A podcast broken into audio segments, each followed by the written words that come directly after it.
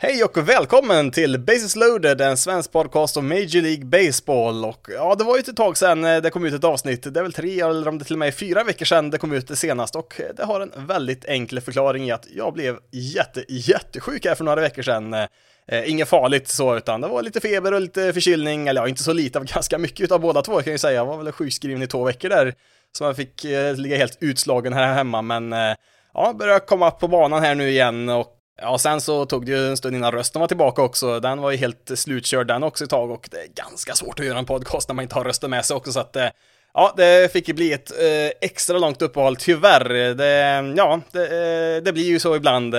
Eh, har ju som sagt tänkt att jag skulle försöka spela in ett avsnitt varje vecka och det höll sig ut ett tag i alla fall, men eh, ja, den här gången så gick det helt enkelt inte. Det går väl att spela in lite halvförkyld, det går väl att spela in ett avsnitt, men eh, Ja, nej, jag var totalt utslagen som sagt eh, de här veckorna, men ja, eh, nog om det, ni vill inte höra mig klaga mer, utan vi ska ju eh, kolla på vad som har hänt på sistone här i MLB. Jag tänkte att den största delen av avsnittet kommer vi ägna åt att helt enkelt kolla av läget i MLB just nu. Kolla igenom tabellerna lite grann, hur det ser ut. Är det liksom färdigt nu redan efter att ha spelat en tredjedel av säsongen som jag har gjort nu faktiskt? Det är en del lag som spelat exakt 54 matcher, vilket är då just en tredjedel av säsongen. Eh, får vi kolla vilka som är på slutspelsplats och vilka som har över och underpresterat och sådär och kolla lite grann på ja, hur läget är helt enkelt. Eh, jag ska tillägga här också att jag spelar in här på nationaldagen 6 juni och eh, ja, här i Karlstad som jag spelar in så det, det, är klart att man sätter upp en fin scen och har lite shower och så här i Sandgrundsudden som dessvärre då för den här poddinspelningen är att mina fönster eh, tittar ut fint mot just Sandgrundsudden eh, och eh, det är en Klarälven som rinner här genom stan emellan oss här och den stoppar inte jättemycket ljud tyvärr då så att Hör ni några knepiga ljud eller om det kanske dunkar till lite grann här så ja, då vet ni helt enkelt att ja, det är lugnt, det är bara Karlstads nationaldagsfirande. Men eh, då ska vi köra igång här då och eh, vi måste ju börja i någon ände här och eh, vi kan väl köra då med American League East den här gången. Det brukar vara lite stönig och börja på andra håll i vanliga fall. För av någon anledning så brukar man alltid börja med American League East när man ska presentera hela MLB på, någon, på något sätt. Jag vet inte riktigt varför det har blivit så men tänkte att ja, för en gång skulle kan jag väl börja där också då och det får väl bli den här gången. Och eh, ja, som det ser ut just nu så har ju Yankees ett, eh, ja, de har ett väldigt bra utgångsläge. De har väl kanske varit det bästa laget så här långt i år, skulle jag nog vilja säga nu faktiskt. De har ju sett riktigt, riktigt stabila ut. Leder ju sin division med sju och en halv matcher för Blue Jays. Ett ganska bra försprång så här tidigt på säsongen.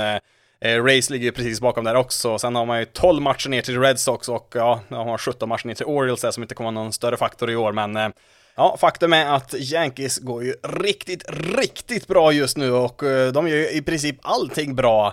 Eh, de är väl topp tre offensivt i ligan, ja etta i vissa kategorier, det beror väl lite grann på hur man ser det. Och eh, kan man sammanfatta det med att Aaron Judge vill ha betalt.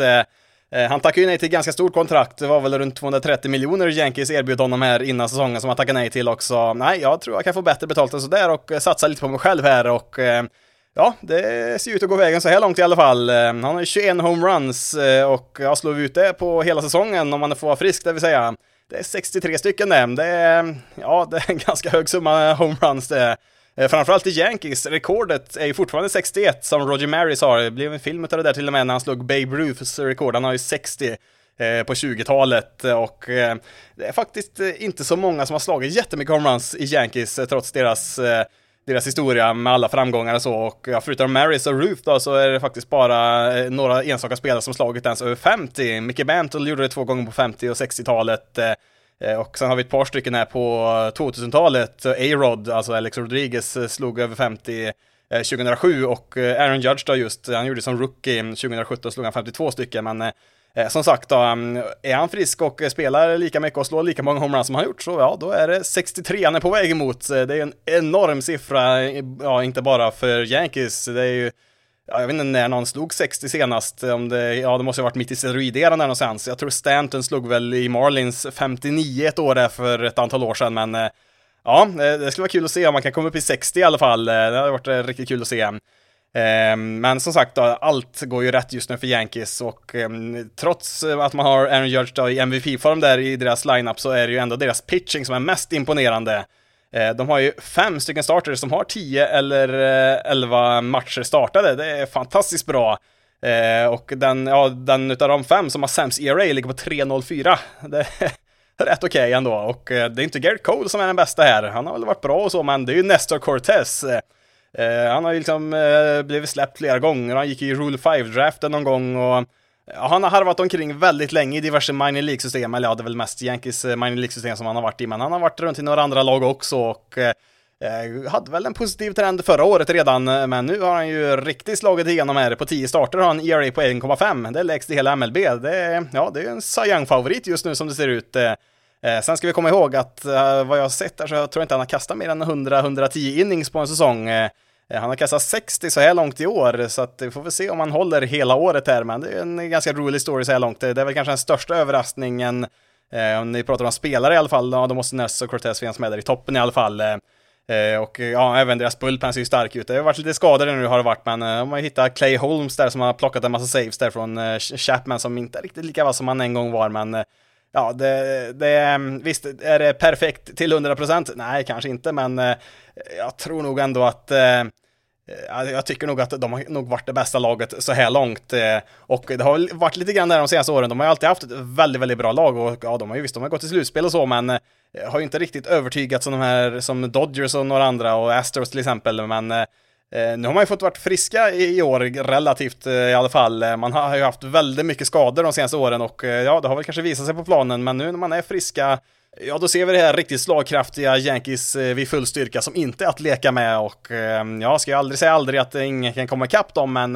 ja, de har gett sig ett riktigt bra utgångsläge här, inte bara till vin vinna divisionen utan att kanske till och med ha bäst record i både i American League och kanske till och med hela MLB. Nog om Yankees och eh, ska väl inte gå in riktigt så djupt kanske i eh, precis varenda lag här, men eh, ja, i alla fall, det är ett lag som jag tror har chansen här att komma ikapp Yankees och så småningom här så är det väl Toronto Blue Jays. Jag hade väl tippat dem som etta i divisionen här innan säsongen började. Eh, har väl underpresterat lite tycker jag. Ja, visst, de har ett record på 31-22. Det, det, är ganska bra resultat ändå. Sen är man ju ändå då som sagt sju och en halv match bakom Yankees som varit fantastiska. Eh, men det känns ändå som att eh, Blue Jays, eh, de borde ha en riktig hot streak på gång här någon gång. Alltså, de spelar ju liksom helt okej okay till och från, mindre bra vissa perioder också, men det känns som att ett lag med deras talanger, de det känns som att de bara ska explodera här förr eller senare. De har liksom, ja, de har haft acceptabel pitching, helt okej okay hitting. Eh, ja, framförallt offensiven har varit lite tam, har väl förväntat sig lite mer från eh, framförallt eh, Guerrero. Han, eh, ja, han har varit bra, men han har inte varit MVP-bra som han var förra året och det känns väl också som att han ska kunna explodera här och eh, komma närmare den formen han var förra året. Eh, eh liksom, han är ju en eh, potentiell superstjärna som ska kunna bära det här laget eh, även när det går tungt, eh, men han är inte riktigt där än så länge. Eh, får vi se, det, eh, vi får ju komma ihåg att hans två första säsonger så var han ju bara okej okay som, eh, som slagman och det var ju först förra året som han riktigt slog igenom. Så att vi får vi se vart, vad den riktiga Vladimir Guerrero Jr är för någon typ av spelare men ja, man hoppas ju på mer där i alla fall. Eh, annars då så, mm, ja, eh, Race, ja, de gör sin grej, tuffa på där, eh, strax bakom, en halv match bakom Blue Jays där och Ehm, ja, vi har ju även Red Sox där, ja, de kom igång lite nu, de hade ju en väldigt tuff start, eh, 12 matcher bakom, så det är Ja, man måste nog vara en väldig optimist om man tror att de ska ta ikapp Yankees eh, de här 12 matcherna. Mm, de har ju visserligen ett record på 27-27, så att de är uppe på 500 i alla fall och har ju faktiskt den sista slutspelsplatsen nu i i American League. Ehm, man har ju nu som sagt tre wildcard-platser numera, så att eh, det är ett extra lag där och eh, får vi se om de kan ta den i alla fall då, men någon divisionsvinst? Nej, det känns eh, väldigt optimistiskt som sagt om man ska, om man, om man tror på det. Sen har vi ju såklart eh, detta tragiska Baltimore Orioles som eh, ligger som vanligt sist i divisionen. Det har varit ganska många år nu man gjort det. Eh, sen visst, de är väl lite bättre än vad de har varit de senaste åren då. Har ju ett record på 23-33. Det är en vinstprocent över 400 i alla fall, vilket är bättre än några lag, så att det är väl ett eh, halvt steg framåt eh, får man väl säga. Eh, jag har faktiskt lite oväntat en och annan sak att säga här om Orioles, eh, trots att de är totalt irrelevanta för eh, MLB i år.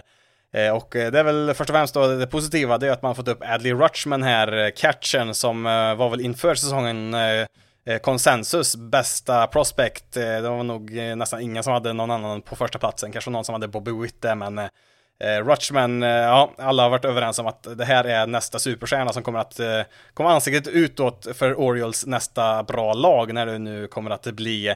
Eh, han var ju skadad när säsongen började så han fick aldrig chansen att eh, eh, komma med från opening day. Och eh, jag tror väl nog att han inte hade kommit med där även fast han hade varit redo då.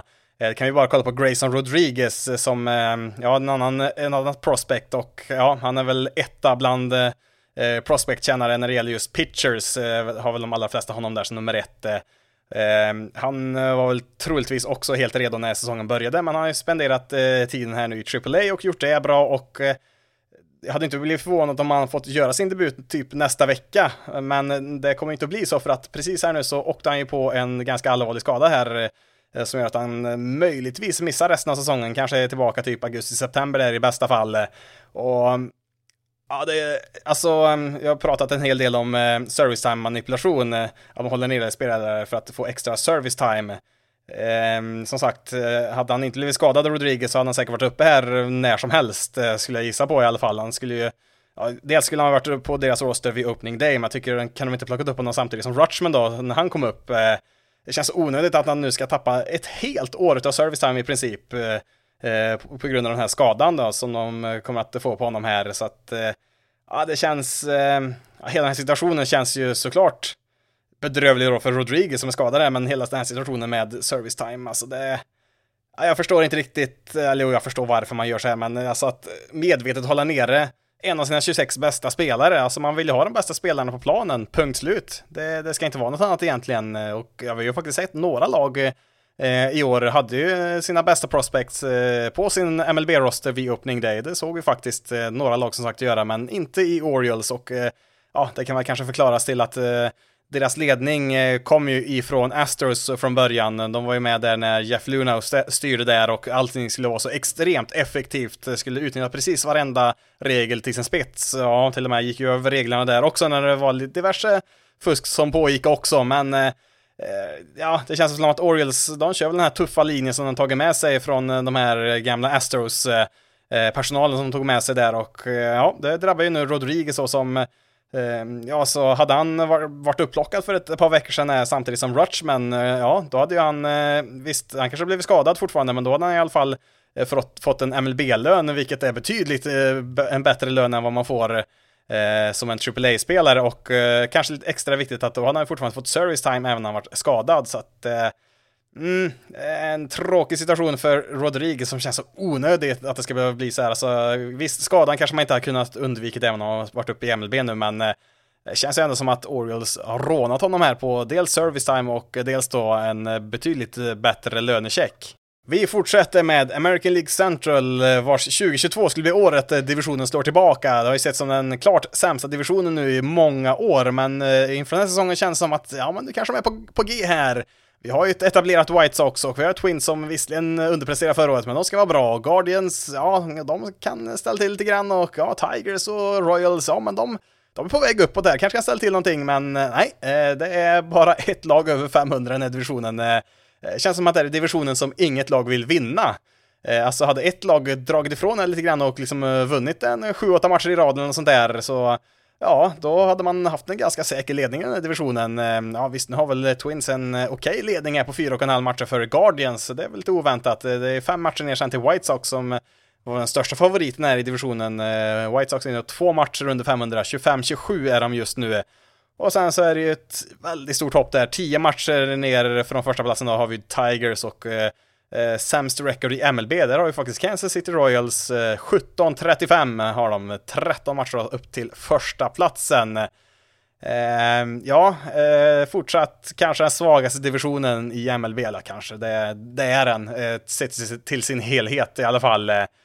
Men vi har ju då ett lag här på första platsen trots allt. Eh, ja, trots deras bästa försök att inte ligga kvar där. Eller ja, det var väl lite oschysst. Eh, Twins har väl spelat okej, okay, får man väl säga, men de har väl inte övertygat på ett sätt som man tycker att, ja, men de borde nog leda en division i MLBM. Eh, 32-24 är de så här långt eh, och eh, eh, Ja, alltså de har ju studsat tillbaka från förra året och var en katastrof. Det gick ju allting fel och jag ska inte säga att allting har gått rätt nu, men eh, det är ju mer saker som har gått rätt än vad som har gått fel i alla fall, så det är ju ett steg framåt. Och eh, ja, Buxton har ju varit riktigt bra där för dem, var ju riktigt vass där de första veckorna, men eh, störst, eh, störst inverkan på planen just nu, det har ju Luis Arise. Han slår ju 3.58 i hans average just nu och eh, riktigt imponerande OBP, alltså on base på 4.47. Eh, dock så är hans slashline lite underlig för att hans on base är betydligt högre än hans slugging. Det, det händer ibland, det är väldigt ovanligt, men en slugging brukar vara betydligt eh, högre än ens OBP. Men eh, saken med Arise är att han har ju fantastisk förmåga att eh, få slagträff på bollen, men han har ingen som helst styrka. Ja, en homerun har han lyckats eh, veva iväg. Eh, men kollar vi på hans hits, alltså han har 58 hits i år, en då som sagt då för en homerun och sen har han fem stycken doubles och resten då 52 stycken singles. Det är som sagt, eh, han, eh, han missar ju försvarsspelarna men han tar sig inte så mycket längre än första bas, eh, vilket i och för sig då, det, det är positivt att det står på första bas, men eh, man vill väl eh, kanske att man kan ha någon extra base hit ibland eh, mer än vad Arise har, men ja, hur som helst, han producerar riktigt bra Eh, trots att hans eh, on-base är 40 punkter högre än hans slugging, det är en extrem skillnad. Det är, eh, visst att ens OBB kan vara lite, lite högre än slugging, men eh, inte så där mycket, det, det ser vi inte speciellt ofta. Eh, och alltså, som jag ser här i divisionen, det, det, är tre lag tror jag som kan vinna den här divisionen. Det är ju Twins som har ledningen, Guardians, ja, jag tror de kanske har, kan ha en chans. De har väl spelat lite bättre än vad jag har trott så här långt. Eh, Eh, och sen är det White Sox då, de kan komma igång här då. De eh, har ju underpresterat eh, ganska rejält, kanske den största besvikelsen i MLB i år. I alla fall i, i American League, ja, i och för sig då, vi kommer ju till Mariners sen också, de har ju inte heller varit speciellt bra. Eh, men, eh, eh, ja, i, i, och för sig, eh, de har haft mycket skador och nu senast så fick ju Tim Anderson kliva av här, deras bästa offensiva spelare. Eh, sen har väl Eloy Jimenez och Johan Moncada missat en hel del, så att de har ju saknat en hel del eh, Eh, slagstyrka där i deras lineup. Eh, Lance Lynn har ju varit borta där i deras rotation, han är väl på väg tillbaka, han gör väl någon rehab-start här så han ska väl komma tillbaka ganska snart. Eh, men eh, Nej, det klickar inte riktigt för White Sox. De ska ju vara som bäst nu, alltså de har ju liksom haft några säsonger när de har varit lite uppstickare, det här unga nya laget som har många unga spelare här som ska etablera sig och det har de väl gjort på sätt och vis.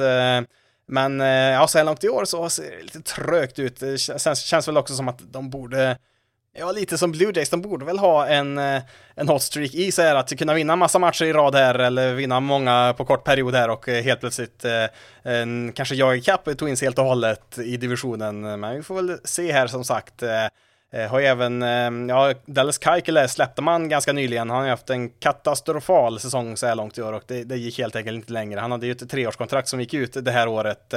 Det var ju inte bra alls förra året. Det var egentligen bara första säsongen där, den eh, pandemisäsongen där, eh, liksom 60 matcher där. där den korta perioden där lyckades han kasta väldigt bra, men eh, de två sista åren här på kontraktet har inte sett bra ut. Så att, får vi se om Dallas Keuchel, jag skulle visa på att någon kanske tar en chansning på honom om han vill fortsätta, men det ser väl kanske ut som att Keuchels karriär är Ja, om den inte är slut så är vi nog inte långt borta, förutsatt att han inte då kan göra som en del andra pitchers har gjort genom åren, att totalt eh, återuppfinna sig själv och hitta ett nytt sätt att kasta på, för som det ser ut just nu så håller han inte för en MLB-rotation. Eh, sen så har vi då som, som sagt då Royals och Tigers där nere i botten. Eh, jag tror väl Tigers har väl störst chans att göra något väsen av sig här. Jag tror väl Tyvärr eh, är, ja i och för sig, de har sex matcher upp till en slutspelsplats då, en, en wildcard-plats. Det är väl inte helt omöjligt, eh, men eh, i princip så försvann ju alla chanser de hade här i april när ja, hela deras opening day starting rotation har varit på deras injured list, alla fem där och eh, fyra av dem är fortfarande kvar. Alltså jag som följer laget har inte ens koll på vilka starting pitchers som slänger in i matcher längre. Alltså det är liksom eh, panikåtgärder, pitcher som inte har någonting i MLB att göra, de slänger upp där och då är det svårt att vinna matcher. Eh, så att eh, tyvärr då så tror jag att eh, den här extremt dåliga starten eh, gör att man nog inte kommer ha chans att nå slutspel. Det finns väl någon procents chans finns ju alltid men Um, nej, det, det, det, är tråkigt men uh, så är det ibland. Eh, det är, ja, det är bara Tarek Skubal som är kvar i deras rotation. Han var ju med från opening day så han kastar ju där och i och för sig är han kanske den bästa starting pitchen du aldrig hört talas om. Han har ju varit riktigt, riktigt bra i år där. Det kan ju bli en riktig genombrottssäsong för honom här. Sen då Royals, eh, inte så mycket att säga om dem mer än att det känns som att deras rebuild har gått lite fel. Alltså Bobby Witt Jr verkar ju som att han har kommit igång nu och kan vara riktigt bra men känns ändå som att man, eh, ja, man slirar lite i deras eh, rebuild som har hållit på ett tag där så att eh, mm, eh, tyvärr så tror jag det blir eh, botten av tabellen för Royals ett tag till. Vi vänder blicken västerut mot American League West och eh, ja, där kan vi konstatera att Astros gör vad Astros gör. De vinner en himla massa matcher. Leder divisionen med 8,5 matcher nu framför Angels. Eh, och det som är lite extra oroväckande för resten av divisionen, det är att man gör det med den nya vågen av spelare här som eh, tar en större och större roll. Alltså det har varit ett litet eh, generationsskifte här i Astros. De har ju tappat Springer och Correa till exempel, eh, som var med och bar det här laget under många år. Sen visst, Altuve och Bregman finns ju kvar här, men nu är det ju även spelare som Jeremy Pena som ersatte Correa på shortstop. Och så har vi Jordan Alvarez och Kyle Tucker som har varit med lite grann här, men nu har ju de fått ta ett extra kliv fram här då när en del av de tidigare stjärnorna har flyttat på sig och eh, det har de gjort riktigt, riktigt bra och eh, har ju eh, ja, jag skulle nog nästan säga att Astros ledning känns tryggare än Yankees ledning, trots att de har ungefär lika stort försprång. För det känns som att lagen här i American League West har inte riktigt samma kapacitet som en del av lagen i American League East har i alla fall. Det har, det har de en lång väg kvar att bevisa i så fall. Så det ser väl helt enkelt ut som att man helt enkelt eh, får blicka uppåt igen mot eh, Astros, de andra lagen här då i divisionen. Eh, och ja, gamle, gamle farbrorn Justin Verlander kommer tillbaka från en Tommy John-operation och säger Ja, det bryr jag väl inte jag mig om, jag är fortfarande bäst. Eller ja, en av de bästa i alla fall som pitcher, så han kastar jättebra så att jag, ska, jag ska inte säga att någon division är helt över, men är det någon division som jag känner mig ganska säker på att kunna kröna en divisionsvinnare så är det nog American League West. Jag har svårt att se något lag springa ikapp Astros här. Eh, Närmast är ju då som sagt Angels som har, eh, ja, de har ju dessvärre då 11 raka förluster. Alltså hade de gått, eh, hade haft ett record på fem vinster och sex förluster på de här 11 matcherna till exempel då, så hade de ju bara varit någon match bakom där Astros och i alla fall haft en teoretisk chans, men Eh, riktigt fritt fall där för, för eh, Angels. Eh, ingenting går ju rätt där just nu. Det såg ju faktiskt ganska bra ut där den första månaden och lite längre in på, i maj här också, men nu på slutet där i ett par veckor så har det varit helt horribelt. Sen visst, det har kanske varit lite, lite stolpe ut någon gång så är absolut, men eh, det är väl lite så här med ett lag som Angels som är ett bra lag, men inte ett jättebra lag. Alltså de här jättebra lagen, alltså Astros, Yankees med flera, Eh, de har ju sämre perioder de också, men de lyckas ju klämma in lite, någon extra vinst här när det går tungt ibland. Eh, vi ser inte de lagen direkt förlora 11 matcher i rad som Angels har gjort. Det är, svårare för ett sånt lag eh, som kanske inte har riktigt samma bredd att att bryta en sån här negativ trend som de är i just nu. De är ju faktiskt under 500, 27 vinster, 28 förluster på Angels just nu, så att ja, de ligger väl i princip, ja, de har väl en halv match bakom Red Sox här till sista wildcard-matchen där, så att de Eh, de är inte ute eh, ur leken för, ett, för en slutspelsplats, det är de absolut inte och eh, ja, det vore ju på tiden. Trout har varit i slutspelet en gång, det var 2014, det var ett tag sedan det. Och ja, vi vill, vi vill ju se Trout och, och eh, Otani i ett, i ett slutspel, det, eh, det tror jag nog de flesta håller med om oavsett vilket lag man håller på. Sen om man kanske inte vill att de ska gå hela vägen, nej, det är en annan sak. Men Trout och Otani i, i oktober, det, det, det borde alla vilja se nu när man tänker efter det lite och faktiskt tittar på tabellen så känns det som att eh, ja, American League West kanske är eh, just nu eh, besvikelsedivisionen. Eh, det är ju eh, Alltså Astros gör vad de, vad de ska göra såklart, men alltså Angels, Rangers, Mariners och ja, till viss del även Ace har ju, ja de har ju varit en besvikelse på olika sätt kan man väl säga då, men eh, som Rangers till exempel, som har spenderat de här extremt stora summorna pengar på främst då Corey Seager och Marcus Semien, Eh, Eh, har ju inte gått speciellt bra så här långt. Eh, visst, nu har man spelat lite bättre här på slutet, det har man gjort eh, och var väl uppe på 500 där för ett tag sedan. Har 25-28 i deras record just nu, de är en match då bakom, bakom Angels, så att de har väl en positiv trend i alla fall. Det är väl alltid någonting, eller alltså positiv och positiv, de har fem, fem vinster, fem förluster på sina tio senaste, så att allting är väl relativt såklart, men Ja, den största besvikelsen då, eh, i alla fall i den här divisionen och ja, kanske i hela MLB, det, det finns olika sätt att tolka det på också, men Seattle Mariners som eh, jag är inte helt säker på om jag satte dem som etta i divisionen eller inte, men jag trodde nog att de skulle vara ett slutspelslag. De har 11 matcher bakom Astros i nuläget, 24-30 i deras record, eh, tre matcher upp till sista wildcard-platsen. Eh, vet inte riktigt ehm, vad som har hänt här. Um, ja, det är väl framförallt behöver man ju Robbie Ray här i deras rotation. Uh, vann ju Cy Young-titeln förra året, uh, men han har en ERA strax under fem uh, så här långt. Sen visst, han har väl kanske inte riktigt varit så dålig som den siffran indikerar, men han, han måste ju höja sig både en och två, kanske helst tre nivåer för att ehm, ja, helt enkelt dra med sig det här laget ur bottenträsket här i i American League West. Eh, men ja, ser vi på något positivt då för Mariners så är det ju framförallt Julio Rodriguez som eh, han leder ju ligan i stolen bases, det trodde jag nog inte om honom.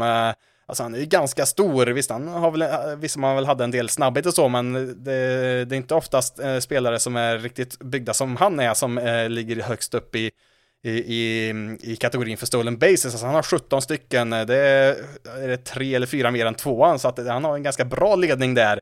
Så det är kul att se honom lyckas och han lyckas ju bra med slagträet också. Hade ju en ganska tung inledning på sin MLB-karriär här i april. Han hade väl i och för sig då ingen hjälp från domarna som hade en väldigt knepig strikezon eh, mot just honom, men eh, det har det verkar som att han löste sig här nu på slutet och han har slagit riktigt bra. Mm, betydligt bättre då än hans eh, tilltänkta radarpartner Jared Kellenick som debuterade förra året. Har inte fått till det, har inte i år heller och han är faktiskt skickas ner nu till AAA där han visserligen står riktigt, riktigt bra så att det är väl någonting med eh, MLB-pitcher som man inte riktigt löst där ännu så att eh, där har man väl en del sparkapital också man kan få igång honom där men eh, ja det är många spelare som behöver komma igång här i Mariners för att de ska kunna leva upp till sin potential. Eh, som sagt då, det är ju inte kört på något sätt, det är ju mer än 100 matcher kvar att spela men eh, ja, man eh, behöver nog eh, sätta igång ganska snart här nu för Mariners om det ska bli eh, i slutändan en positiv säsong. Ehm, Eh, sen sist då, Oakland Ace, ja, eh, de är inte besvikelse i att de ligger sist i divisionen, det var väl ganska väntat, men eh, man är ju besviken för att de, de säljer av alla sina bästa spelare och sen ja, eh, ska man vara extra besviken om man går på många matcher där, för de chockhöjde ju priserna på biljetterna. Ehm, och sen då som sagt sålde av alla sina bra spelare, eller stort sett alla bra spelare, det finns väl någon kvar där men nej, Oakland Athletics som organisation är en enda stor besvikelse just nu kan vi säga.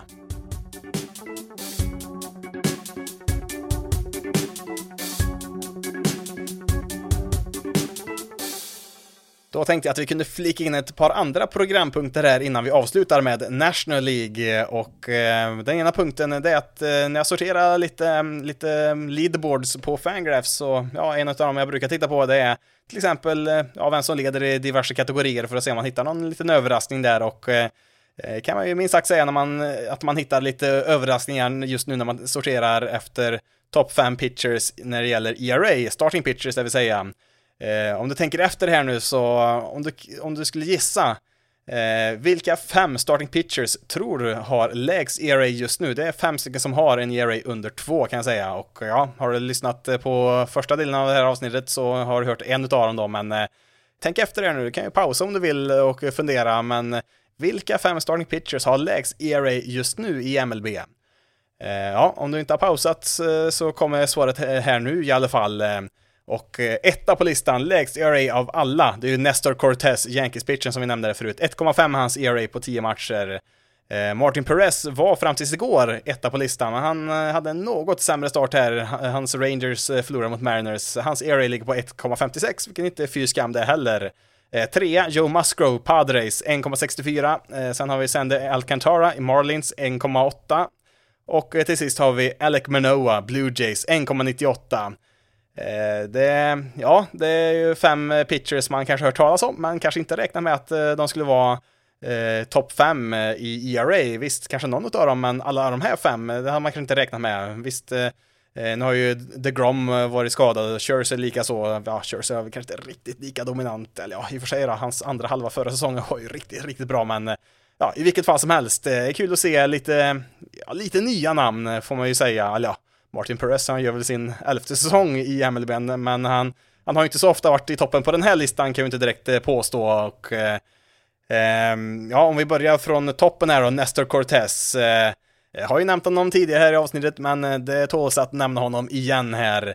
Eh, har ju visat en kraftig minskning av tillåtna homeruns, vilket i och för sig kan ha någonting med bollen att göra. Det är väl ett tema man kan, man kan se på de flesta pitchers i MLB just nu, att de tillåter betydligt färre homeruns. Eh, Eh, imponerande också att han snittar sex innings per match. Det, det låter ju inte så himla mycket, men numera så är det, är det faktiskt en hel del, i alla fall när man kollar snitt, eh, för det är inte helt ovanligt att en eh, pitcher kommer ut i fjärde, femte ibland och eh, om man inte går så mycket mer än sex innings då är det svårt att ha ett snitt på sex stycken. Och det har väl varit lite grann en taktik från Yankees sida att låta deras starters gå, gå lite längre än vad man brukar göra. Och det har ju gett resultat. De har väl, ja, de var det bästa rotation i hela MLB just nu med Cortez i spetsen. Och eh, ja, så kollar vi deras totala innings, eh, de, de är faktiskt tvåa i MLB eh, när det gäller antal inningskastare av deras rotation. Vi kommer till ettan här lite senare än. Eh, men annars då, han kastar ju inte så hårt heller. Han är ju inte någon eh, DeGrom direkt. Han är väl, ja, snittar väl 10 miles per hour lägre än vad DeGrom gör på sin fastball. 91 snittar Cortez. Eh, Eh, vilket är, ja, det är eh, sämre snitthastighet än 95% av ligan, men han, han har andra egenskaper än hastighet eh, som uppenbarligen funkar ganska bra.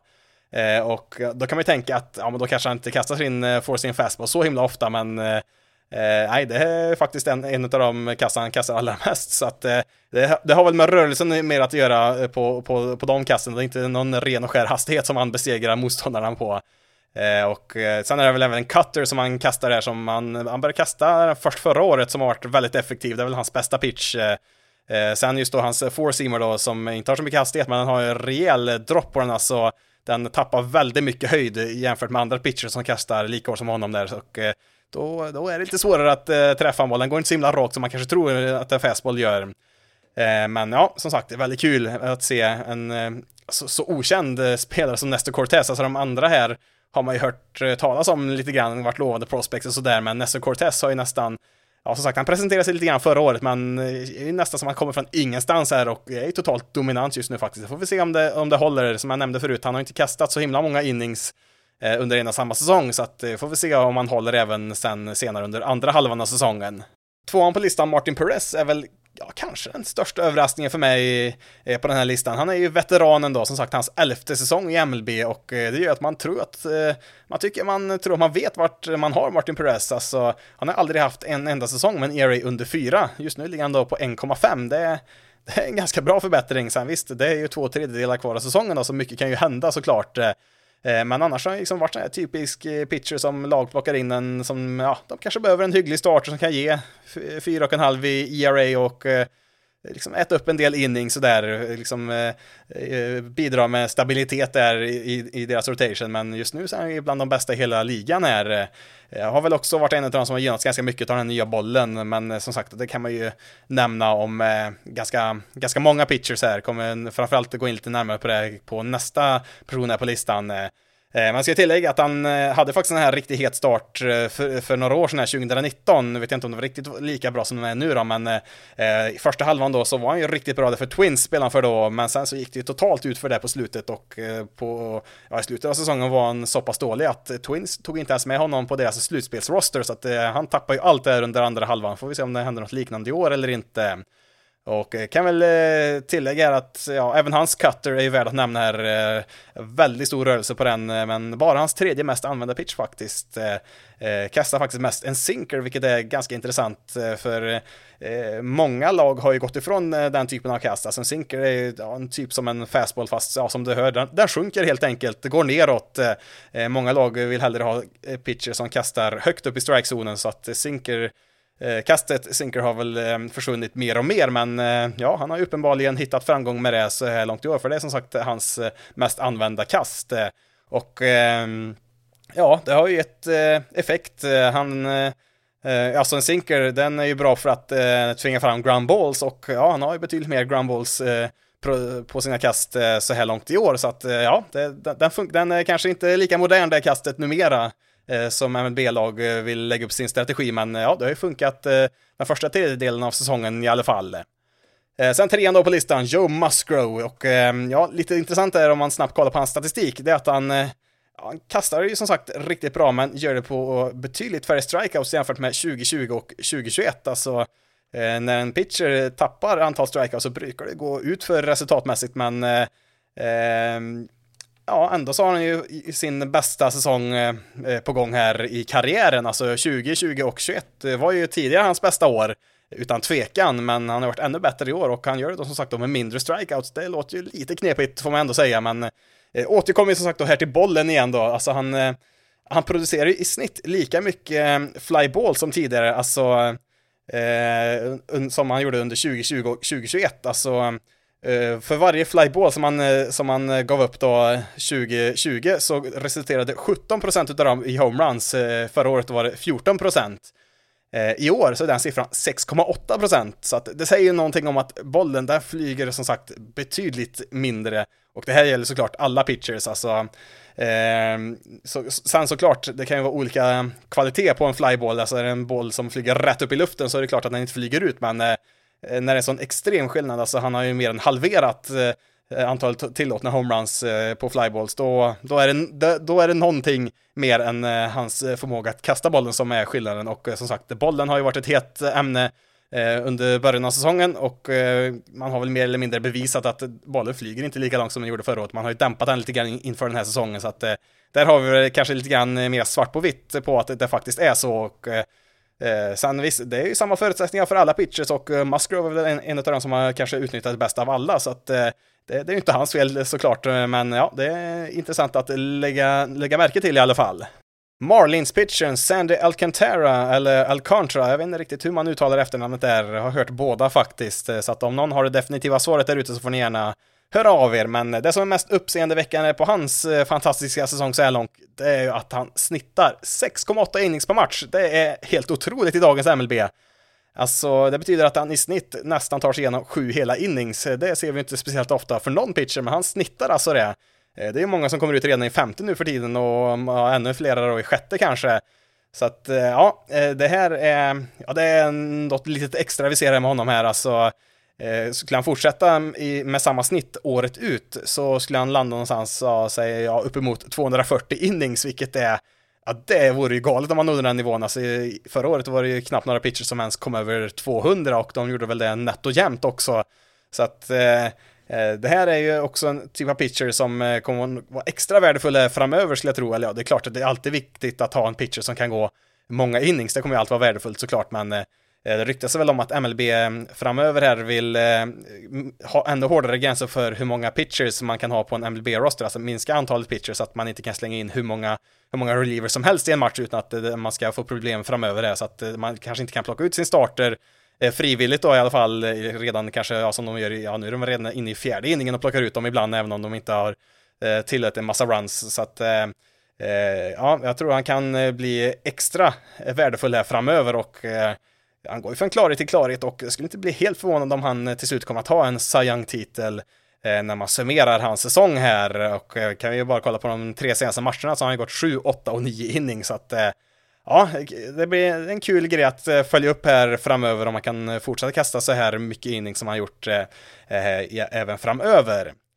Eh, till sist då på den här topp 5-listan, Alec Manoa, Toronto Blue Jays eh, starting pitcher och eh, ja, det finns inte så jättemycket siffror att plocka av från honom då, för han var ju rookie förra året, så att det finns inte jättemycket siffror att jämföra med. Eh, men jag kan säga så här, han har många röda siffror på Baseball Savant och eh, det, det är bra. Man vill ha röda siffror, inte blåa siffror. Det är nämligen så här, det finns en sida som heter Baseball Savant som MLB har, där de har väldigt mycket, framförallt extra avancerad statistik, alltså inte bara hits och homeruns och sånt där och ERA, utan här kollar de upp hur snabbt spelare springer, hur hårt de kastar och allt, du kan hitta i princip allting där kan du hitta, hur ofta en pitcher kastar ett visst kast och hur effektiv den är och så vidare. Och bland annat då så har de en ruta där, där man jämför spelare med de andra i ligan och till exempel då kanske de jämför med ja, eh, genomsnittlig eh, fastballhastighet jämfört med andra pitchers. Har man en 95 då, man räknar alltså percentil, eh, alltså 0 till 100 och eh, har man en, eh, säg 95 då, då är det en väldigt röd siffra för det innebär att man kastar hårdare än 95% av alla pitchers i MLB. Eh, och sen är det en massa andra kategorier där också såklart. Och eh, ja, Manoa, han har många röda siffror, vilket är bra. Blåa siffror, ja de är närmare nollan, så att det vill man ju inte ha. Men han ligger bra till där kan vi säga, minst sagt. Eh, kan jag annars rekommendera den sidan starkt. Baseball Savant heter den som sagt. Eh, något som man kan notera här då med Menoa, det är att han påtvingar ganska värdelös kontakt med bollen. Alltså när slagmän slår på hans kast så får de oftast inte så bra träff på den. Eh, faktum är att det är ingen annan pitcher som har en lägre hard hit percentage i MLB än vad Manoa har och det är med stor marginal. Eh, han har 19,8% mot tvåans ligger på 22,6% och det är alltså då kort och gott eh, hur ofta han tillåter hård kontakt med bollen. Alltså, ju hårdare du träffar en boll, desto större chans är att du får en hit. Och eh, på Fangraphs har de eh, Eh, statistik där de eh, eh, kollar då hur ofta en pitcher tillåter antingen soft, medium eller hard hit eh, percentage, alltså hur många procent av eh, träffarna som slagmännen får är eh, soft, medium eller hard och som sagt då, en hårdare träff har ju större chans att eh, generera en hit. Så att du vill ha så låg Eh, hard hit percentage som möjligt då som pitcher och han är ju då som sagt bäst på det just nu i MLB. Och eh, det som är intressant om man kollar på den listan, alla de här fem namnen som jag har nämnt nu, eh, Cortez, Perez, Musco, Alcantara och eh, Manoa, De ligger alla med i topp 15 i MLB i just den här kategorin, att kunna förhindra bra kontakt med bollen för slagmännen. Även intressant att notera att eh, på topp 5-listan i den här kategorin så är tre stycken Yankees pitchers, att eh, vi säger väl lycka till då till Blue Jays, eh, Rays, Red Sox och ja, kan väl lycka till till Orioles också, det lär de behöva för att komma ikapp Yankees i år. Tänkte även att vi snabbt ska kolla igenom vilka tv-matcher det finns att ha koll på här under veckan innan vi fortsätter med National League. Och eh, tyvärr så är det lite dåligt den här veckan, dels med tidiga matcher och eh, det är ärligt talat inte så jättemånga bra matchups eh, om man ska vara helt ärlig. Eh, första tidiga matchen, den är först på onsdag, eh, 18.30, Tigers at Pirates eh, visas även på Viaplay. Eh, samma dag där på onsdag vid åtta tiden så kan man se Blue Jays Royals helt gratis på YouTube. Det krävs inga abonnemang eller någonting, utan det är bara att gå ut på YouTube på MLBs eh, YouTube-kanal helt enkelt kan man se den matchen där. Under torsdagen så har vi faktiskt några matcher där att välja på. Gratismatchen på MLB TV som alla kan streama där utan att ha ett abonnemang. Det, det ska vi se, det blir 18.30 den matchen också startar. Diamondbacks mot Reds. Eh, ja, inget toppmöte direkt, men den finns där att se på. Eh, sen vid sjutiden har vi Cardinals Rays eh, och eh, senare vid åtta Phillies Brewers. Det är en ganska bra möte där. Även Rockies Giants där senare på kvällen, men den bästa matchen är på torsdag som jag tänkte att kanske kan göra något litet evenemang av. Det är ju Dodgers som gästar White Sox. Den startar klockan åtta på torsdag då och den matchen visas även på Viaplay för er som har det och jag tänkte då här i samband med att jag startat en Discord-server, alltså det är en, eh, ett chattprogram som man kan använda både på PC och eh, på telefon om man vill. Eh, först och främst varit en, ett chattprogram för för sådana som spelar spel, alltså data-tv-spel och så, men den går att använda till mycket annat också. Jag vet att en del använder den för att spela in podcast tillsammans och lite allt möjligt, men den finns i alla fall nu en skapad för Basis Loaded, eller ja, det är väl en allmän eh, MLB fanclub i Sverige-chatt kan vi säga. Eh, och eh, kommer lägga en länk till den i podcastbeskrivningen eh, så kan man hitta den. Man, jag tror inte man kan söka efter den, man måste ha en inbjudan, inbjudningslänk som är då lägger som sagt då i i, i beskrivningen på detta avsnitt och där kan man då dels då skriva textchatt, kan man gå in när man vill, man kan även använda röst, röstchatt kan man prata med varandra om man hellre föredrar det och det ska även gå att eh, köra en videochatt om man vill också, jag har inte testat det men det ska finnas där i alla fall om man är intresserad utav det. Jag brukar ju ibland live-twittra från vissa matcher då och då eh, och eh, även prata med en del av er som hänger med där på Twitter men tänkte att Ja visst, det kanske jag gör lite grann under den här matchen också, men tänkte att om vi har det här chattrummet som är ganska enkelt att använda, man behöver bara skapa ett konto och bara gå in där så, så är det klart liksom. Eh, kan man sedan delta i text och röstchatter där och jag tänkte väl att kan väl eh, kanske lägga upp en röstchatt där för just den här matchen då om man vill sitta och snacka lite om, eh, om den där och det går även att delta genom att bara lyssna också såklart och skriva om man inte har tillgång till mikrofon och så vidare. Det går, ja, det går i och för sig att prata in via via telefon också, så att det, det, är ganska lätt att delta om man vill. Sen kanske inte alla vill prata utan hellre vill skriva, då är det helt okej okay också såklart.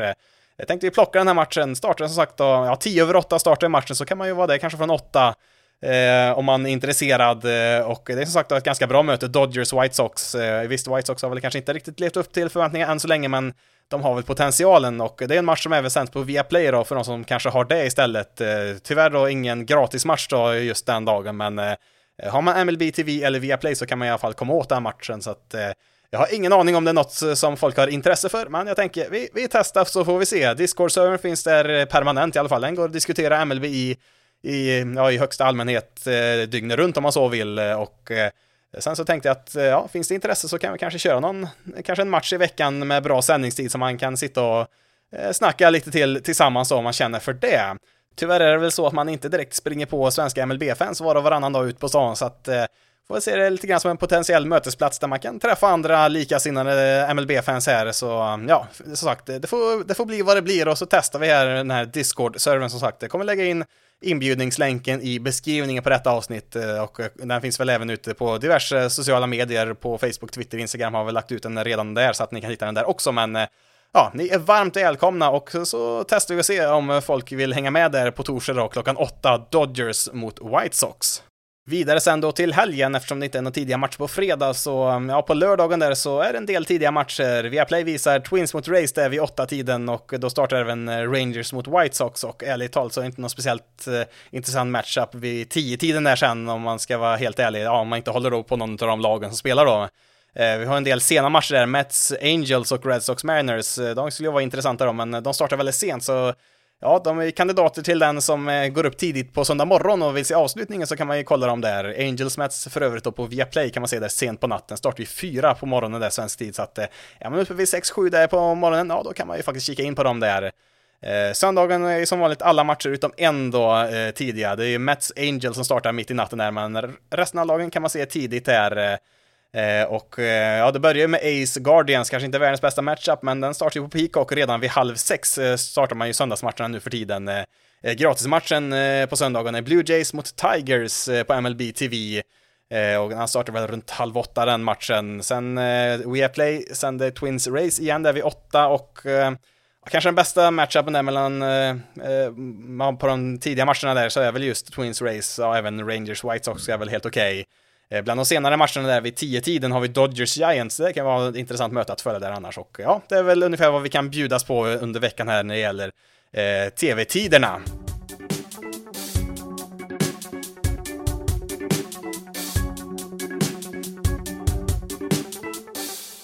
Då är det dags för National League och eh, kolla till eh, hur läget är i de här divisionerna och vi kör väl samma ordning här och börjar med National League East och om inte annat så verkar det ju som att eh, helvete kanske har frusit i is. Mets har en säker och stor ledning och de ser ut att kunna hålla den. Ja, vi vet, det är mycket kvar. Det är hundra matcher kvar att klanta till det på och eh, är det något lag som kan eh, klanta till det spektakulärt nog eh, att tappa en sån ledning, ja, då är det väl kanske Mets. Men, ja, men det känns ändå som att det här är ett annat lag. Det är, det är en ny era här på gång, men eh, som jag sagt tidigare, jag tror inte på det förrän jag ser det.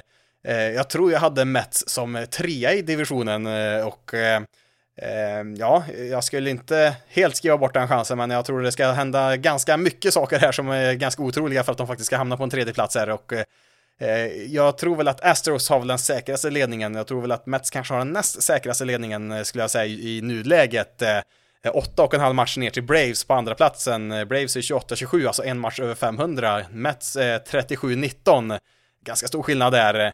Eh, har vi Phillies där nere, 11 matcher bakom och så har vi ju, ja, Marlins och Nationals kommer väl inte vara speciellt relevanta här i år. De är 13 respektive 16 matcher bakom. Eh, det som jag tycker talar lite extra för Mets i år, det är att man gör ju det här utan DeGrom. Han har inte kastat en enda inning i år och Scherzer har varit skadad ett tag, skulle missa en 6-8 veckor med, med sin skada.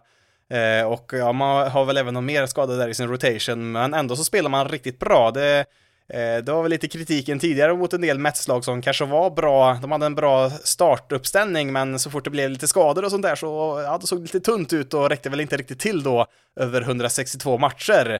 Eh, men det visar väl också mm, vikten av att eh, ja, trada till sig Chris Bassett som han gjorde har ju varit riktigt bra här och man har ju kunnat använda pitchers som Trevor Williams och David Peterson som är, ja, de är väl skapliga pitchers som kan hoppa in lite då och då. Alltså de är kanske sjätte, sjunde eller åttonde starting pitcher i laget och kan komma in vid behov då, som de har gjort nu och kastat ganska bra då eh, så här långt. Eh, sen är det ju frågan om de skulle klara av den en hel säsong. Det är väl lite mer tveksamt så att man behöver ju tillbaka The Grom och Scherzer så, småningom här, men eh, man klarar sig en liten stund i alla fall med de här lite breddspelarna som skulle man kunna kalla dem och lite samma sak ser vi ju i, i, i deras, bland deras slagmän, har ju fått in bland annat Eh, Eh, Marte och Canada till deras outfield, det gör ju att man kan flytta runt en del spelare som Alltså rollspelare som eh, kan ha sin användning här och där som får ta eh, ett steg ner på en depth chart, alltså man behöver kanske inte använda dem varje dag och sätta in dem i mer gynnsamma situationer och det har ju Mets Alltså deras lagbygge, ja, lagbygge och lagbygge, de har spenderat en fruktansvärt massa pengar har de gjort såklart för att bygga deras roster. Ehm, så att det hjälper ju såklart, men eh, det gör ju då att man kan, eh, ja, det är lite grann samma sak som, som med Dodgers, de har ju byggt upp en fantastisk bredd ofta i sina lag som gör att de eh, klarar av perioder med skador och liknande. Och ehm, ja, mycket kan ju som sagt hända över hundra matcher, men ja, jag ser väldigt positivt på Mets ehm, insats så här långt och även för deras framtidsutsikter. Från början såg väl divisionen ut att bli ett trelagsrace, även då med eh, Braves och Phillies då, som skulle utmana dem mot Mets här. Tyvärr ser det väl ut som att Phillies, eh, ja, jag ska inte räkna ut dem helt och hållet, men eh, det känns väl först och främst som att Braves är laget som skulle kunna hota Mets här om divisionssegern. De har ju kommit igång lite mer här nu på slutet, har kommit över 500, 28-27 som sagt då, är deras record. Eh, och eh, ja, de har ju vunnit fem i rad här nu, Braves har de gjort faktiskt, och Phillies har väl i och för sig vunnit fyra i rad här, men eh, det, det, det, är inte lätt att ta igen matcher då när Mets som sagt har vunnit åtta av sina senaste tio. Då, då är det svårt. Alltså, man brukar ju säga att man kan inte vinna en division i april. Däremot kan man förlora en division i april.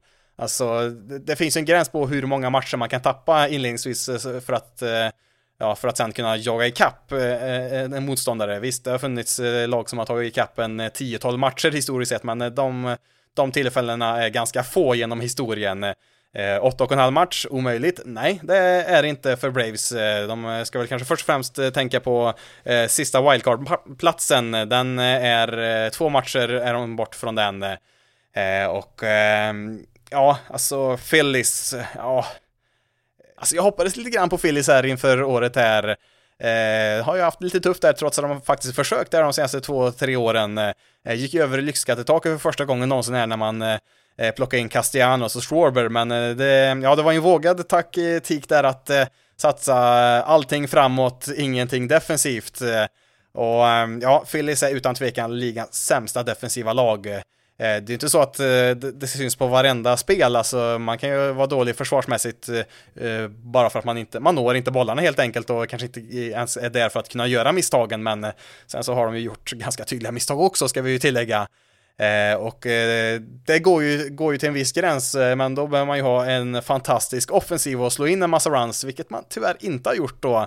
Eh, nyförvärven har väl, ja de har inte spelat upp till sin nivå då, Cassianos och Schwarber som är två bedrövliga försvarsspelare, men som eh, historiskt sett slår riktigt bra. Det har vi inte riktigt sett än så länge. Det är ju Bryce Harper som eh, Ja, han försöker år efter år att dra med sig sitt eh, Phillies här in i slutspelet, men han kan ju inte göra det själv. Eh, han är ju skadad nu just nu och ja, hans skada ställer ju till en del också där för Phillies. Alltså, han har en skada, jag kommer inte ihåg om det var axeln eller om det var armbågen där. Han, han, får inte kasta bollen helt enkelt, vilket gör att det är svårt att spela right field om man inte får kasta bollen.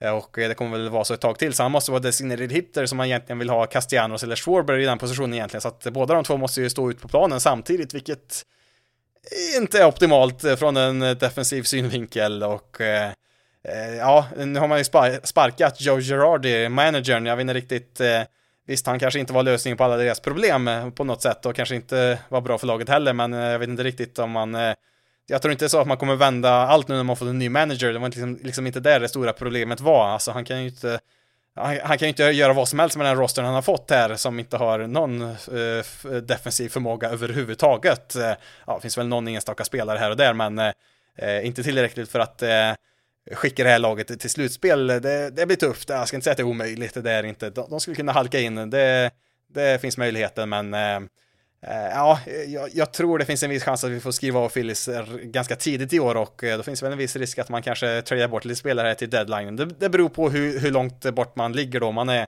fyra och en halv match är man bakom sista wildcard-platsen så att eh, helt borta är man inte, men eh, blir gapet mycket större, säg att man skulle vara 9-10 matcher bakom eh, i slutet av juli där då när trade deadlinen är, då, mm, ja, då har man ju ett beslut att göra där om man ska eh, skicka iväg lite spelare då för att helt enkelt eh, satsa på nästa år istället. Eh. Därefter då med Marlins, Nationals, ah, det finns inte mycket att hämta här. Alltså Marlins har väl en del individuella spelare som kan vara intressant att följa, men som lag eh, finns inte mycket att se här. Eh, eh Nationals, ja de, eh, ja de är ännu värre, är väl lika dåliga som väntat här. Eh, kolla på deras starting rotation och inte en enda starting pitcher där har en ERA under 4,5. Eh, Patrick Corbin leder ju Nationals i War bland starting pitchers samtidigt som han ERA på 6,7. Eh, även Aaron Sanchez såg jag där, eh, visste jag inte ens att han var där, men han, han kastar tydligen i Nationals rotation. 8,3 är hans ERA på 7 starter, så att ja, Nationals har inte så jättemycket att kolla på. Ja, Juan Soto såklart då. Och det är väl mest synd om honom just nu.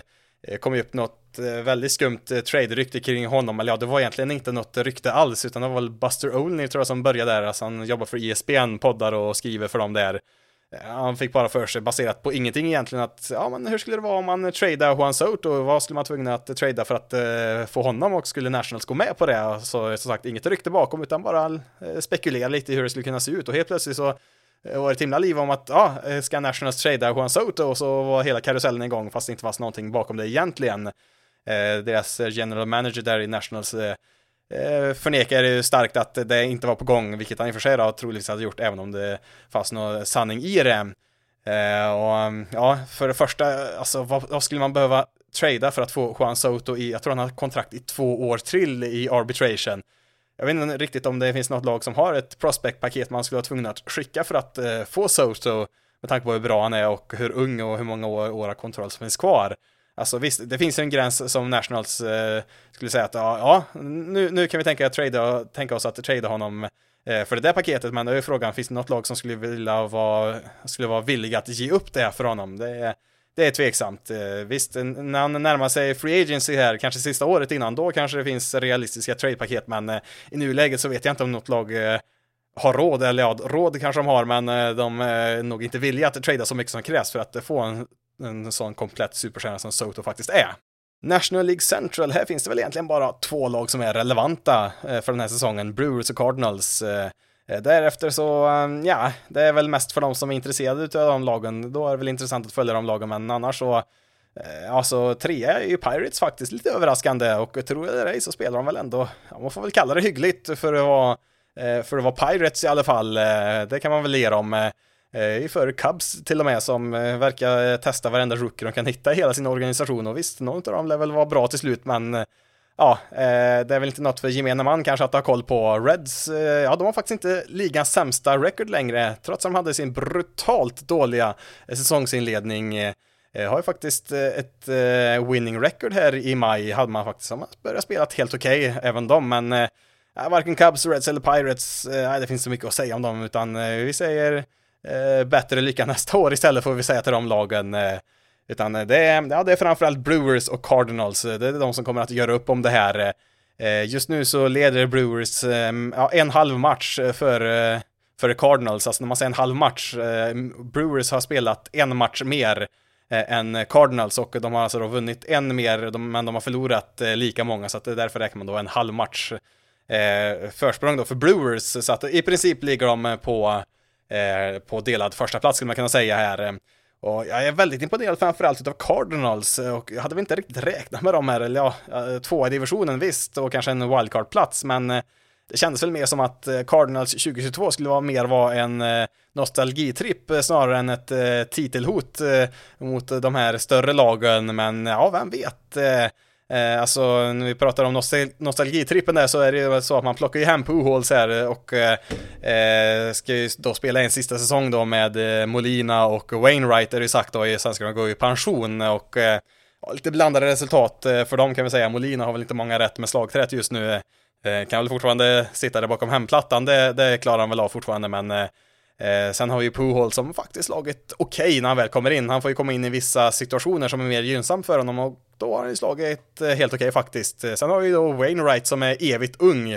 Han är väl lika bra som han eh, någonsin har varit eh, nästan här. Eh, frågan är om Wainwright, om han verkligen ska sluta efter den här säsongen när han kastar så bra som han faktiskt gör. Det blir något att hålla utkik på där. Eh, sen så hjälper det ju att man har tre spelare som är topp 10 i War i MLB just nu. Goldschmidt, Arenado och lite överraskande Tommy Edman har klivit in där också.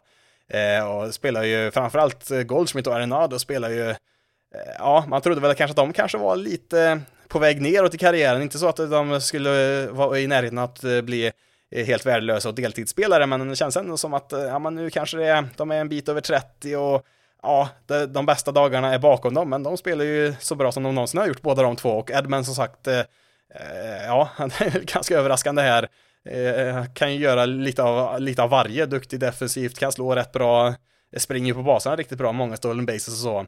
Sen så har man ju även en riktig stjärna till rookie här, Nolan Gorman som precis kommit upp, eh, men ja, en liten varning på honom här. Även om han har slagit riktigt, riktigt bra de första matcherna han spelat här så är det få matcher och han har en Babbitt på 440 Eh, det är inte hållbart. En BABIP över 400, det, det, går inte att hålla över en längre period. Eh, alltså betting average on balls in play, alltså att 44% av alla bollar han sätter i spel eh, slutar med att han hamnar på åtminstone första bas. Det är, eh, I snitt brukar man hamna runt 30%, sen finns det vissa spelare som kan slå en bit över 300 då, alltså över 30%, men över över 40 procent, det, det, det, går inte. Eller ja, eh, det är klart det går, men eh, det har i princip aldrig hänt genom hela eh, baseballhistorien, eller ja, MLB-historien i alla fall. Sen ska vi även notera att han har 34 procent strikeouts, det är ganska högt där och det är bara 52 plate appearances, så att eh, eh, det går bra här nu inledningsvis, man ska väl kanske sänka förväntningarna något där på Gorman. Eh, och man spelar ju bra även fast man fått en del spelare som har underpresterat. Eh, nu har jag ju nämnt de som har överpresterat kanske, men eh, både Tyler O'Neill och Dylan Carlson i deras outfield har ju inte fått till det än så länge, så att det finns ju lite sparkapital där också. Sen som sagt då, om de spelar bättre så kanske man kan förvänta sig att några av Cardinals spelare som överpresterat kanske sjunker lite, lite grann i sin produktion också då, men jag är mer positivt inställd till Cardinals än vad jag var när säsongen började, så att jag tror de kan vara, kan nog vara lite farliga faktiskt. Ska inte underskatta dem om man får möta dem i ett slutspel. Sen har de väl en viss svaghet i deras rotation som inte har så mycket bredd i och för sig, så att det kan ju saker och ting rasa ihop då om det blir värre där under säsongen, men eh, ja, håll ha lite öga på Cardinals ändå måste jag nog säga. Eh, sen då Brewers, ja de gör som de alltid gör, dominant pitching och offensiv som lämnar en del att önska.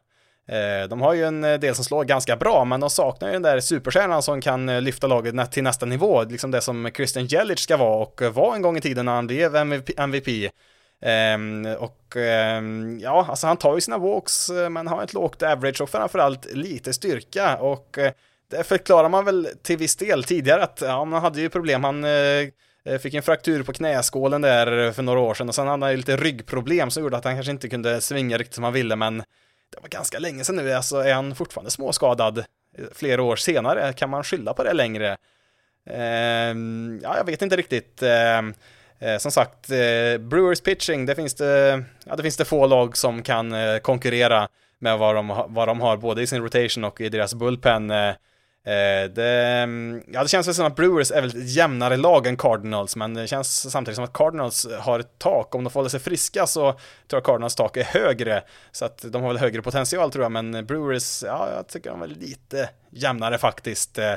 Jag hade väl Brewers som etta i divisionen att tippa här och just nu känns det som det kan gå lite hur som helst här.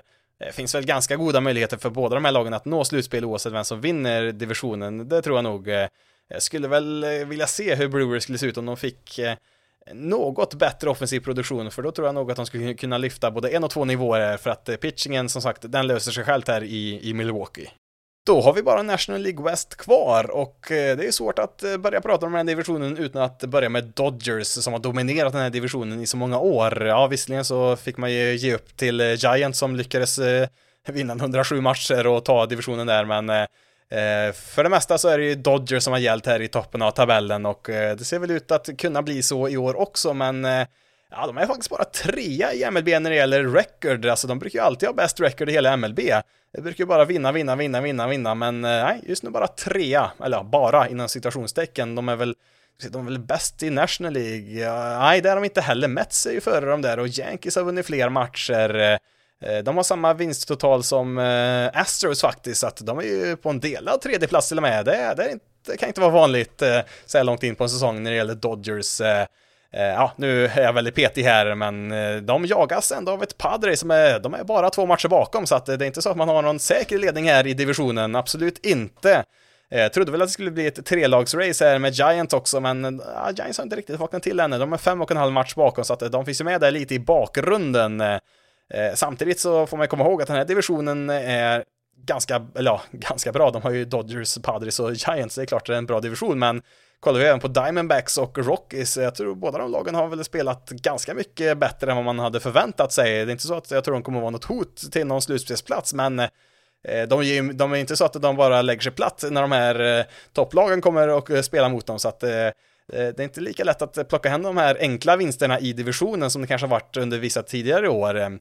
Eh, om vi kollar på Dodgers så fanns det ju lite frågetecken där, kanske främst i deras rotation som såg kanske lite tunn ut här inför säsongen. Eh, eller ja, det beror på om man jämför med, men i Dodgers mått mätt så såg det väl lite tunt ut och visst, när man tänker efter det så har ju Bueller underpresterat och Kershaw är skadad, Andrew Heaney var ju bra i två starter, sen gick han i sönder, så att eh, då kan man ju tänka sig att oj då, hur går det för eh, Dodgers rotation egentligen? Eh, Eh, svaret på den eh, frågan är att eh, man ska aldrig misstro Dodgers bredd, även om det ser tunt ut på förhand. För de kan ju ta vilken spelare som helst och göra dem till en All-star i, i princip. Liksom, det, det händer varje år. De plockar in Tyler Anderson, börjar deras bullpen. Oj då, nu hade vi lite problem med vår rotation. Ja, vi gör det till en starter igen då, slänger in någon där. 2,5 ERA. Mindre än en walk per nio innings. Det är Alltså, för var, för var nionde inning så tillåter han mindre än en walk än så länge. Det är fruktansvärt lågt. Eh, snittet ligger väl på tre walks per nio innings ungefär i MLB. Eh, och sen så har ju tydligen Tony Gonsolin gått och blivit Cy Young-kandidat, så att eh, det visar sig att det spelar ingen roll vilka plågor som Dodgers rotation eller vilken annan lagdel som helst drabbas utav. De hittar nya sätt att vinna på med nya spelare, så att ja, eh, de gör väl vad de alltid gör. Sen har de kanske inte dominerat riktigt på samma sätt som de har gjort eh, vissa andra säsonger här i divisionen. Eh, sen så slår de ju bra, de leder hela MLB i VRC+, så alltså man kan väl tolka det som att de kanske har ligans bästa offensiv. Mookie Betts har en sån här exceptionell MVP-säsong på gång. Ja, allt pekar på att de ska ha bäst record egentligen, men ja, det är Mets och Yankees ligger ju före där, men Eh, ja, samtidigt får vi komma ihåg att de har ju kanske en tuffare division än vissa andra lag också, eh, i alla fall år 2022.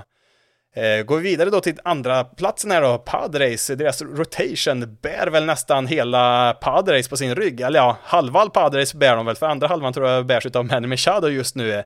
Eh, nämnde ju förut att Yankees hade ju näst mest Innings kastare utav sina starting pitchers. Etta är faktiskt Padres, eh, också ganska oväntat, eh, framförallt med tanke på Eh, hur de totalt gick i sönder deras rotation eh, eh, förra året eh, när de plockade in Jake Arrieta och jag tror Vince Velasquez var inne och kastade det, gick ju inte speciellt bra där och de eh, det var ett spektakulärt ras de gjorde det när de såg ut att vara klara för slutspel efter typ halva säsongen och sen blev det inte så mycket med det men eh, just nu så är Padres rotation en av de absolut bästa i hela MLB vilket är lite oväntat ändå får vi ändå säga. Eh, kul att se Mackenzie Gore eh, som äntligen fått debutera, deras rookie här som Ja, man pratade ju om hans debut redan 2019, men till slut så blev det dags här i år och han har gjort allt man eh, kan hoppas på och lite till. Joe Musgrove som jag nämnt här tidigare, eh, lite i det tysta blivit en av ligans bättre starting pitchers. Eh, eh, brukar ju bli bättre när pitchers flyttar ifrån Pittsburgh kan vi säga, det är därifrån Musgrove kom. Bara att se, förutom Musgrove, Garrett Cole och Jameson Tyone har ju dominerat i Yankees rotation så här långt i år. Tyler Glasnow är också en gammal Pirates pitcher, så att eh, Eh, eh, en nyckel till framgång verkar ju vara att eh, bli draftad eller helt enkelt spela för, för Pirates ett tag och sen bli tradad till ett annat lag, för då lyfter karriären tydligen väldigt mycket då jämfört med hur man presterade i Pirates. Så att, ja, nu är jag lite elak här mot Pirates, kan vi ju trösta dem med att de faktiskt svepte Dodgers i veckan. Det är, det är lite häftigt ändå, de har inte svept ett lag på nästan två år, så är det Dodgers de gör det mot och vinner säsongsserien mot Dodgers med 5-1. Det är ja, så att det, det, är inte bara negativt i, i, i Pittsburgh just nu, men eh, deras starting pitchers har ju utan tvekan hittat bättre framgångar på sistone i andra lag då, inklusive då Joe Musgrove. Eh, tillbaka då till Manny Machado då, som, eh, ja han har ju likt Mookie Betts då en sån här fantastisk MVP-säsong så här långt. Eh, eh, det är väl, eh, ja det är typ Machado som är den enda som slår i det här laget. Ja, Hosmer har ju lite oväntat eh, slått ganska bra, men resten är ju medelbra eller sämre. Och sen är det då, det är Machado som helt klart lyfter laget. Eh, visst, det, det, går väl så länge deras rotation fortsätter att dominera som de har gjort, men eh, ja, de behöver ta tis tillbaka här. Han har ju inte spelat än så länge i år, så att kommer han tillbaka in i deras lineup så kanske man kan lägga i ytterligare en växel och eh, verkligen eh, utmana Dodgers här i toppen. Eh, sen då Giants, eh, ja de försöker ju här, men de har ju, ja de har problem med defensiven. Eh, slår och kastar ganska bra, men Eh, Eh, ja, alltså jag vet inte hur man ska utvärdera förra året eh, när de gick och vann 107 matcher som sagt. Jag vet inte riktigt om man ska tro på att de var riktigt så bra. Man kan ju ha lite tur ibland också, men eh, över en hel säsong så brukar man eh, eh märka av hur bra ett lag eh, faktiskt är.